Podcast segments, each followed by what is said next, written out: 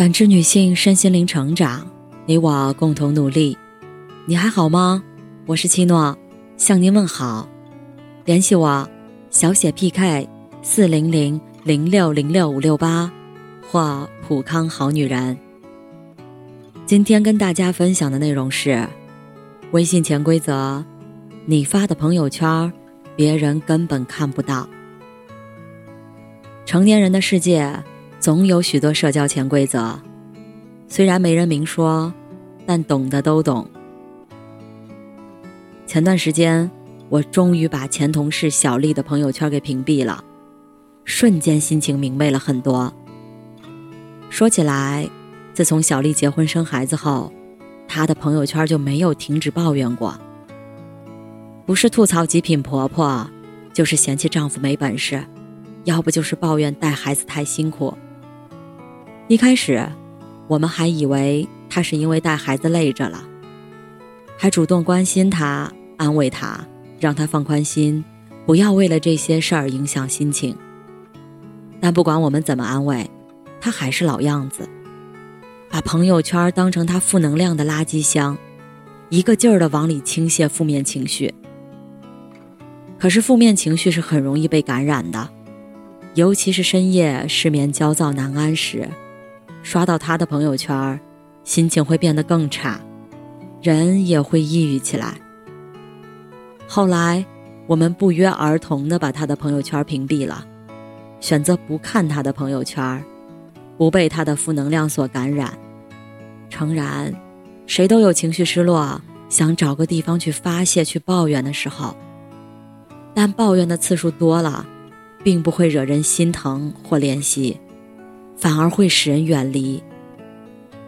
因为我们刷朋友圈只是为了打发时间，或者是了解亲朋好友的动态，并不是为了一遍遍接受负能量的传递，给自己添堵。网上看到一句话，人的能量都是有一定定数的，负能量到了头，正能量就会被挤为零。不管是网上还是现实生活中，遇上负能量的人一定要躲远，毕竟谁也不想让自己的生活笼罩上阴霾，变得阴雨连绵，失去了阳光和活力。谁的朋友圈应该都有几个经常刷屏的人吧，可能是微商，可能是销售，也可能是中介。当然除了上面这些把刷屏当工作的人，还有一种就是特别爱分享，也特别爱记录生活的点点滴滴，一点小事儿就会发到朋友圈的人。先说把刷屏朋友圈当工作的人，有的时候我们不是讨厌刷屏，而是讨厌他们只顾着打广告而不考虑他人感受的行为。对于这种行为，如果他们分享的产品不是我们想要的，那就直接可以选择屏蔽朋友圈或删除好友，还朋友圈一片清静和简洁。而那些特别喜欢分享的人，他们的刷屏更多是无意的，只是这种无意不小心给我们造成了困扰。虽然我们无法左右别人发朋友圈的次数，但我们可以选择自己是否接受。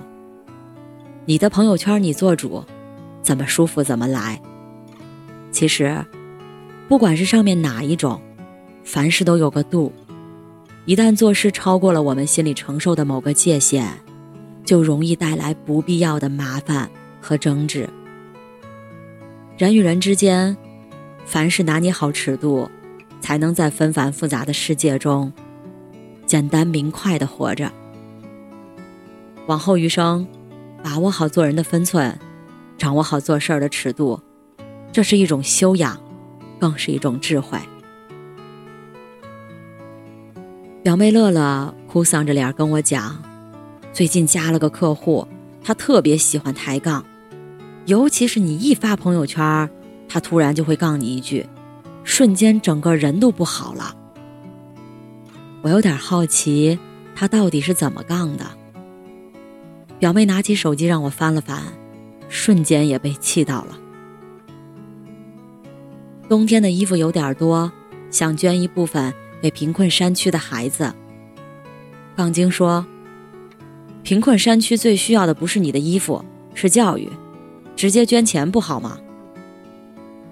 打卡了一家甜品店，开心的一天。杠精又说，热量那么高，小心吃成大胖子。我哭了，再见爱人太好看了，期待第二季。杠精还说，只有我一个人觉得那些综艺很肤浅吗？男人女人情情爱爱，有啥好看的？你看，杠精就是这样，不管你说的对不对，反正都是他对。富兰克林说过这样一句话，如果你老是抬杠反驳，也许偶尔能获胜，但那是空洞的胜利，因为你永远得不到对方的好感。为了抬杠而抬杠，以给别人添堵为己任，这样的人非但不会得到他人新鲜的目光，反而会使自己的人生之路越走越窄，最后只能自食其果。你杠别人，别人也会找你麻烦；你善待他人，他人也会温柔以待你。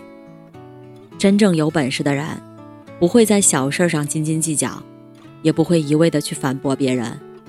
他们不抬杠，只抬人。一个人最好的状态，莫过于让自己舒服。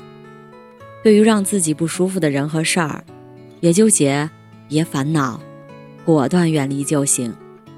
还是那句话，他们有发朋友圈的自由，我们也有屏蔽朋友圈的自由。生活已经很累了，就别让不舒服的人或事儿给自己添堵了。活得开心，让自己舒服，才是我们这一生最紧要的事儿。一辈子不长，对自己好点儿，远离不舒服的人，过有意义的人生，不辜负温柔的岁月，不辜负美好的自己。感谢您的收听和陪伴，如果喜欢，可以关注我，联系我，参与健康自测，我们下期再见。